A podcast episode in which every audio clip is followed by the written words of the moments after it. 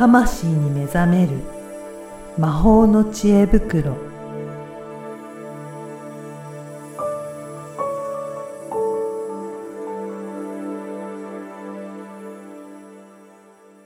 こんにちは、声ラボの岡田です。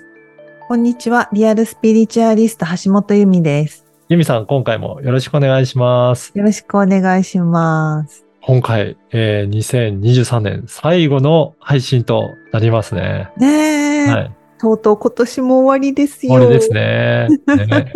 早かった。ね、今回はどんなお話をしていただけるんですかね。はい、あの年末なのでやはり来年のにせんにじゅうよねんのキーワード、はい、まあ、えっと前の回でもねちらちら話してますけど、うん、今回はまあまとめのキーワードを話そうかと。もういよいよはにせんにじゅうよねん始まるので、じゃあどうしたらいいんだろうっていうところをちょっといろいろ教えていただけたらと思いますが。はい。はい、まずトピックいつつ用意しました。はい。はいはい、じゃあひとつずついっていきましょうか。はい。はい。ではひとつめ。はい。あの、物事が、まあ、さらに早くなりますよ。おー、そうなんですね。はい。まあ、なのでね、ポイントとしては、やっぱりこうネガティブに考えてしまいがちじゃないですか、うん、人って、うん、で そ, その状態でいると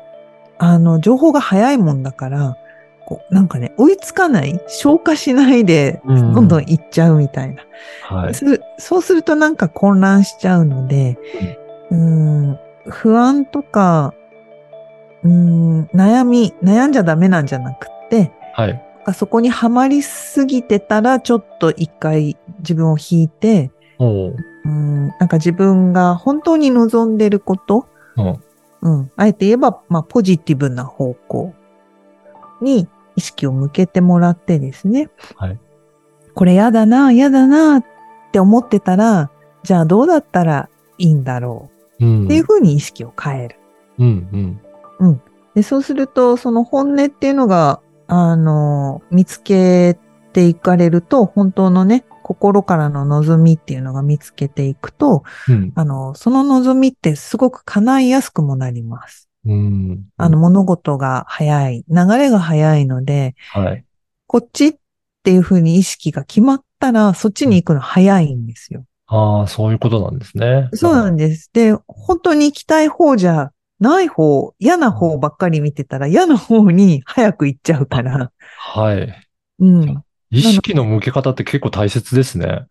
今後かなり大切になってきますね。うん。じゃあ本当に進みたい方向にちゃんと意識を向けていくと、そっちにも ス, スムーズに進めるようになるし。そうそうそう。うん、嫌な方に向いちゃうと、そっちにも進んじゃう可能性があるから。そうそうそう、うん。しっかりと意識に向けなきゃいけないですね。うん。そうそうそう。嫌なことはね、うん、あのー、まあ、あるとは思うので、はい。足にはしなくていいんです、うんうん。なんかね、みんな難しくしちゃうのが、全部それを排除しようって頑張って、はい、排除できなくて、あーって自己嫌悪に陥ったりするので、排除しなくていいから、じゃあ本当はどうだったら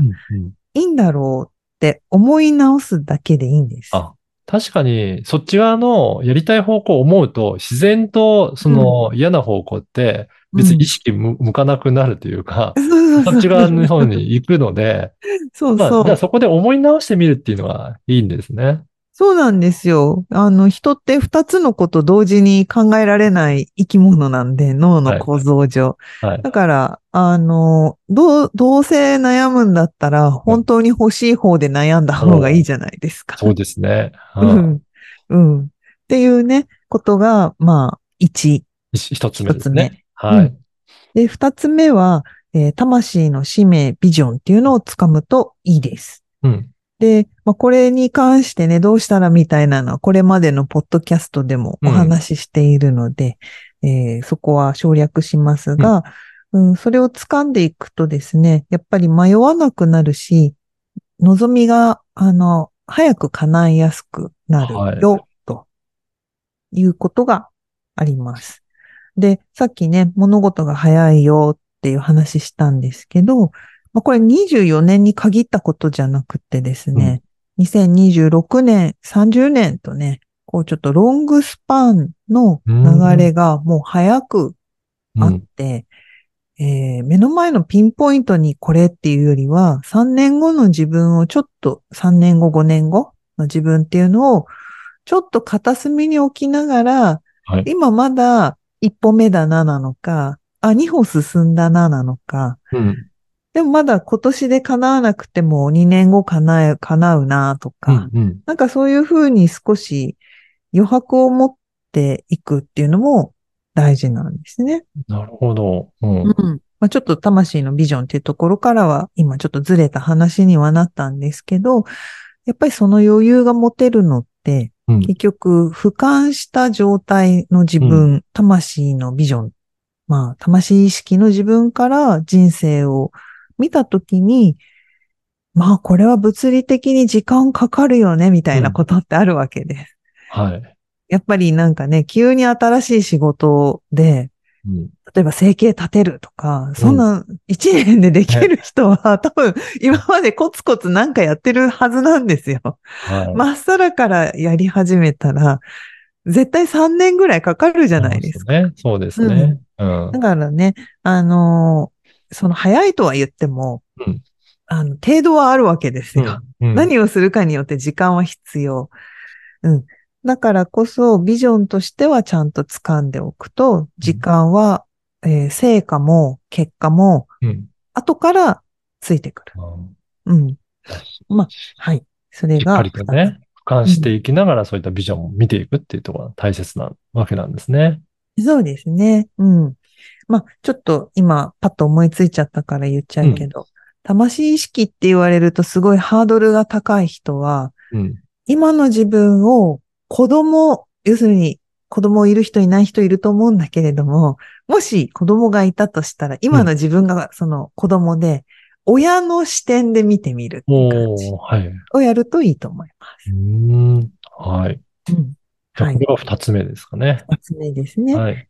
で、あの三つ目、あの、よりね、情報過多の時代になってくるので、うんうんまあもうすでにね、フェイクニュースが多くなってたりとか、そうですね、あと、うん、フェイクではないけど、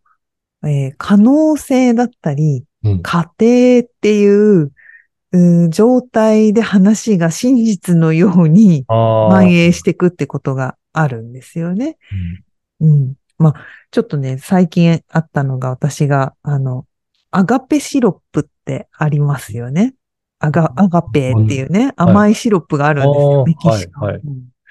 私は、あの、糖分立ちをちょっと始めておりまして、まあ、ゆるく始めてるんですけど、はい、それでアガペシロップっていうのは、低 ジーアイ と呼ばれていて、うん、血糖値がね、急に上がらない、ゆっくり上がるよと。はい、だからまあ、ちょっとぐらいいいのかなと、下手にね、うん、甘いのよりはいいのかなと思って、で、まあ、アガペとかメープルとかを用意してるんですけど、はい、このね、アガペがね、毒だっていうのを初めて知ったわけなんですよ。そうなんですね。そう、はい、でも世の中では、あの、低 ジーアイ がいいとか、なんかね、てなんかアガペはいいとか、なんかね、そうマクロビとかで使われてたりするんですけど、あの、いろいろ糖のことを調べたり、体のその作用っていう、ことを調べていくと、はい。実は毒だったっていうね。そうなんですね。うん。っていう、その、いい、今までいいと思ってたものが、うん、実はっていうことが、もう、発見しやすくなる。ああ、うん。でもそれってやっぱり自分が意識して情報を得たり、あと情報を精査していくってすごく大切で、はい、あの、今ね、科学的なことがスピリチュアルでも結構言われていて、うん、あの、スピリチュアルのこの現象はね、科学で解明できるとか、うんうん、あとはなんか、その、科学的にはこうですとかね。あの、それはダメとか嘘とかそういう話ではなくって、はい、あの、科学信者になってしまったら、科学が宗教化しちゃうので、科学じゃなくなっちゃうっていうね、落とし穴が結構科学者が言ってるんですよ。そうなんですね。本当に科学、科学者の人たちからすると、うん、前も言ったかもしれないけど、脳科学は科学じゃないっていうね。へー、うんうん、あれは脳を研究してる人たちであるっていうカテゴリーなんですけど、まあ一般からすると分かりやすいじゃないですか。はい、脳を研究してて。で、ある、ある段階までは科学的に証明もされてるけど、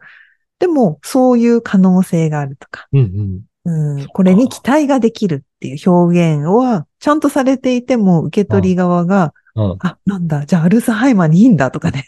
そうか、そこで変わってきたりする場合があるんですね。そう、うん、私のそのアガペシロップはなんとなく、なんとなくです。だから、うん、あの、雑誌とかね、今までのなんか予備知識で、はい、血糖値を急に上げない食品だから、まあちょっとは取っていいだろうって思ってたけれども、うん、結局ね、どれだけその、摂取した量でどれだけ血糖値が上がるかっていう、緩く上がったとしても高く上がってたらダメなわけですよ。そうですね。だからやっぱりそういった情報を自分で精査する、まあいっぱい情報がある中でどれを拾っていくかっていうのを選ぶのも大切になってくるわけですね。そうですね。まあ、ここでポイントはね、真実を見極めようとかね、うんうん、完璧にやろうってすると、これはね、沼にはまるんで、はい、あの、なん全部を疑ったら、これは生きにくい。うん、はい、うんあの。いいかなって思うのは信じたらいいし、うん、でも、信じすぎて信者になるのはちょっと行き過ぎっていう。いうとこですね。うんうん。なんかそのね、臨機応変に採用するしないを決めていくっていうスタンスがちょうどいいんじゃないかなって思っていてですね。はい。うん。なんかね、いい情報来て、あれ、この人いいって言ってるけど、この人ダメって言って、え、それどういうことって興味があったら調べればいいっていう。うん。うん、じゃあ、そういったスタンスがすごく大切になってるわけですね。そうですね。すごく今後重要になっていきます。うん。う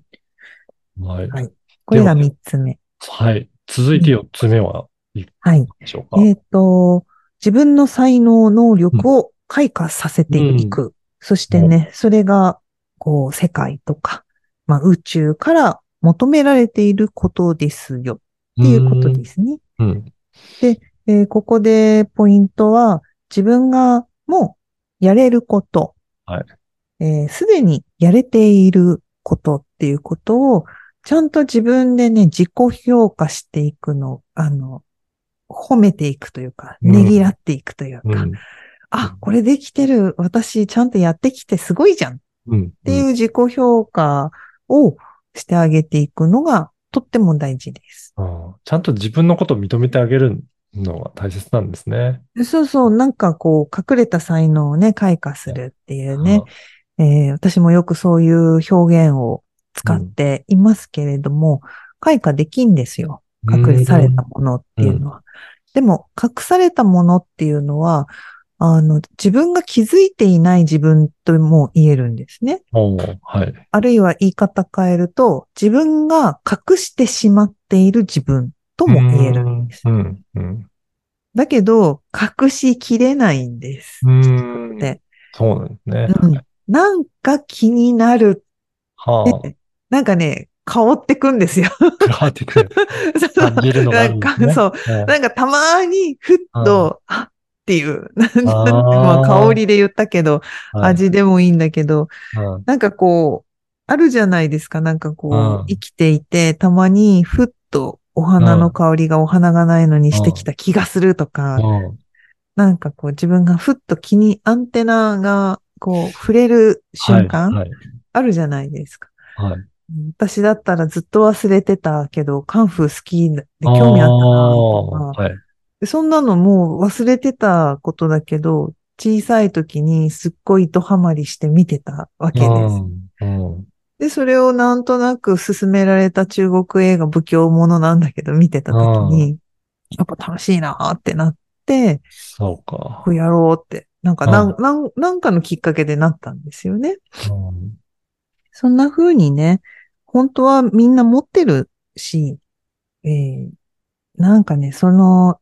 予兆はあるわけなんですね。だからそういったちょっとしたところでも気にかけていって、うん、まあ自分の感覚だったりそういったところを素直に向き合ってみるっていうところも大切ですね。うんうん、すごい大事です。うん、なんか今更始めてもとか、うんうん、別にこれやってプロになるわけじゃないしとか、これやってお金になるわけじゃないしとか、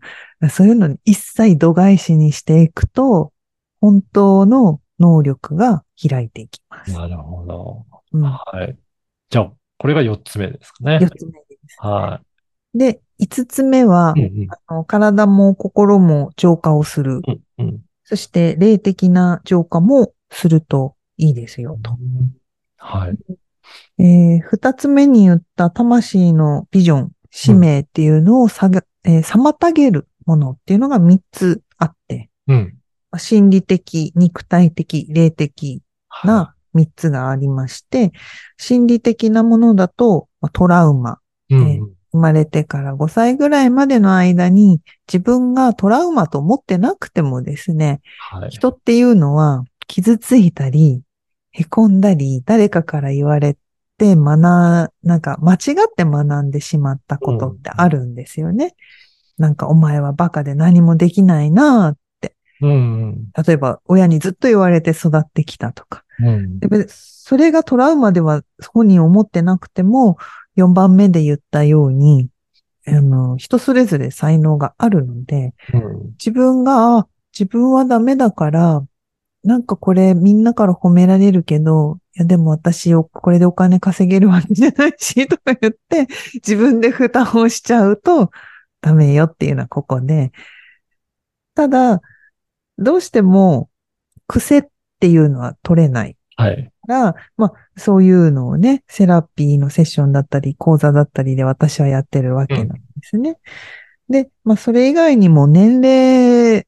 の段階でやっぱあるんですよ。うん、年齢域のお悩み。まあ、更年期よんじゅう、ごじゅう代だったら、ホルモンのバランスが乱れるタイミングで、うん、人生をね、一度仕切り直したい気持ちになったりとか、はい、この先どうやって生きようかなってなったりとか、まあもうちょっと若いさんじゅう代ぐらいで大きなのがまず来るんですけど、うん、やっぱりなんかこう、自分のこれまでとこれからっていうタイミングのキャリアとか、体のやっぱり大きな変化とか、まあ、そういうところのうーん状態で心理的にね、お悩みになったりっていうのが、うん、まあこれが妨げになることもありますと。なるほど。うん、うん。で、肉体的なものはもうこれは簡単で、うん、食べてるものと生活習慣です。うん。うん、まあなのでね、あの、忙しくてあんまり食べてないとか、菓子パンで済ませちゃうとか、うんうん、あと寝るの遅いとか、寝る前にスマホとでゲームしちゃうとか。はい。いろいろありますね。そうそうそう、いろいろありますよね。うん、でまあ、これが結局自分の魂のビジョン、向かう方向、行き、本当はこう行きたいっていうのを曇らせていく、身体的な妨げ。うん。うんうんで、あと、霊的なものっていうのは、ポッドキャストではやっぱり伝えにくい部分が多くてですね。うん、あの、簡単にお伝えできるところは先祖供養になります。おー、はい。うん。まあ、年末、ちょっとね、もう忙しいから行けないかもしれないけど、うん、年末行ける人は年末、行けない人は年始明けて、うんえー、お墓参りに行くとかね、うんうん、ご家族ね、おそらく揃う時期だから、うん、そういえばおばあちゃんこうだったねって思い出話してみるとか、うん、そういうのがすごくおすすめです。うん、だからこういった感じでいろいろな普段のところとかから、まあ、浄化していって、心身浄化が大切になってくるっていうことなんですね。うん、そうですね。浄化、そしてデトックス。まあ、環境、うん、今回環境って出さなかったんですけど、うんうん、環境だったらまあ大掃除ですわね。うんうんうんうん、あと、まあ、大払えっていうね、あの神社に行って払ってもらうっていうのももちろんいいですね。え、なんか今日ね、今回にせんにじゅうよねんこんなことやるといいよっていうのをいろいろ教えていただきましたが、なんかこういったこともいろいろ講座とかでもね、由美さんいつも、えーとやってらっしゃると思うので、うん、なんかそういったところも今後ね、えーとやってより深く学びたいという方、学んでいただけるといいですよね。そうですね。ちょっとだけお知らせがあって、はいあの、来年になるんですけれども、えっと、今までね、年一で募集してたリアルスピリチュアリスト養成講座。はい。あの、もうこの養成講座、本当に養成講座だったので、うん、もう専門学校とかにね、入ってもらうぐらいの金額がかかったわけなんですけど、はい、ちょっと来年からは、そのエッセンシャル版という形で、あの、養成講座自体はまた改めてやろうとは思ってるんですが、はい、もうちょっと、こう、ライトな形でできる。はい、えっと、にせんにじゅうよねん私が思っているのは、皆さんに提供しようと思っているのは、よりやっぱり魂のその道に進むことのお手伝いっていうのをより強化していこうっていうふうに考えていて、で、そのお手伝いの仕方っていうのを、あの、ちょっとね、これまでとはこう変えてやっていこうと。はいいうところがありますので、これはあのメルマガでお知らせが届くので、うん、メルマガ登録いただければと思います。うん、ぜひね、あのちょっと興味あるなっていう方はぜひメルマガ登録しといていただければと思いますね。うん。あ、あとそう、あの直近ではね、うん、年末じゅうにがつからお知らせしてたんですけど、えー、その魂の道っていうのがさらにお仕事に直結するような方。おはい、には個人コンサルっていうのを、まあ、若干今募集をしていますので、うん、そうなんですね。なかなかねこの個人コンサルユミさんあんまりやってなかったですもんね。そうなんです。あの長期契約でね、はい、あの長期の方がいらっしゃったわけなんですけど、はい、まあ、何人かね、あのー、いいタイミングで終わった方がいらっしゃるので、うん、まあ、それで空きができた分募集をするという。はい。ぜひ、こちらも、はい、あの、気になる方、ご連絡いただけたらと思います。はい。なんかね、うん、個人事業の方や経営者の方、あと、組織のリーダーの方などね、うん、あの、その、自分の生きる道と仕事が切って離せないようなそうですね、方向けになります。はい。ぜひ、そういった方、応募、応募いただけたらと思います。はい。にせんにじゅうさんね、今年もあのユミさんいろいろ教えていただいてありがとうございました。また来年もね、はい、はい、引き続きよろしくお願いしたいと思います。こちらこそよろしくお願いします。はい、それでは皆さんも良いお年を。はい、良いお年をお迎えください。はい。